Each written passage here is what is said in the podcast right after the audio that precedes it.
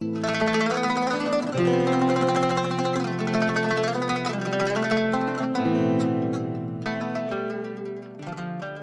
الشاعر كن كالنخيل عن الأحقاد مرتفعا بالطوب يرمى فيلقي أطيب الثمر.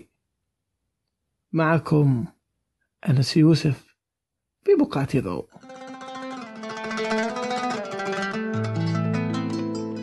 للكلمات التي لا نلقي لها بالا ولتلك التي لا تكاد تنطق.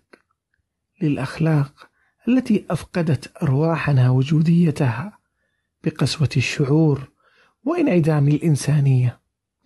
تزف خلفها انسيابية حرف قد بعثره كثرة التزييف والأكاذيب بألف لون. اعلم يا رفيق فالصدق إحساس مخملي تترجمه الأعين قبل الكلمات. موسيقى هادئة تتسلل إليك محملة بالطمأنينة. الصدق ملجأ الروح من تناقضات البشر والمرفأ الآمن من تلاطمات الحياة.